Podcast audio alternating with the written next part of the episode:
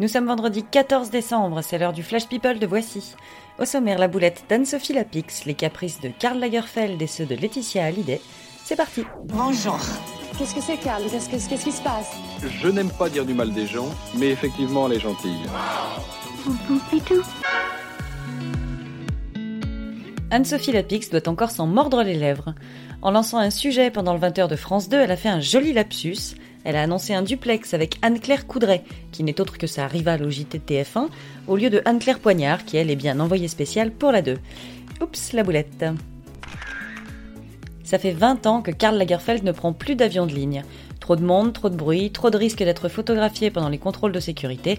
Bref, Karl ne vole qu'en jet privé. Et encore, il exige qu'il n'y ait jamais plus de 3 ou 4 personnes à bord, sinon ça le fatigue. Bonjour le bilan carbone. Cuisinée sur ses recettes financières, Guylaine Arabian a fini par cracher le morceau. À l'époque où elle était jury de Top Chef sur M6, elle touchait 15 à 20 000 euros par saison. Une somme qu'elle ne trouve pas énorme pour deux mois et demi de travail, mais quand même, à ce prix-là, ça met de la truffe dans les épinards.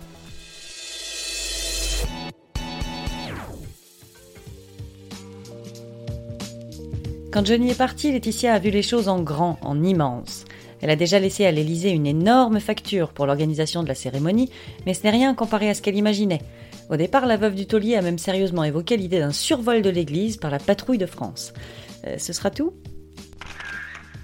En promo pour son film Seconde Chance, Gillo met le paquet sur le stylisme. Elle a changé 12 fois de tenue en deux jours avant de débarquer à l'avant-première new-yorkaise dans une robe de tulle rose fluo, tellement volumineuse qu'elle ne passait dans aucune limousine classique. On plaint ses voisins hein, qui n'ont pas dû voir grand-chose du film. Christian Bale se souvient très bien de sa rencontre avec Donald Trump. C'était en 2011 pendant le tournage d'une scène de Batman. Le futur président a fait monter l'acteur dans son bureau de la Trump Tower et s'est adressé à lui comme s'il était Bruce Wayne, le milliardaire justicier masqué.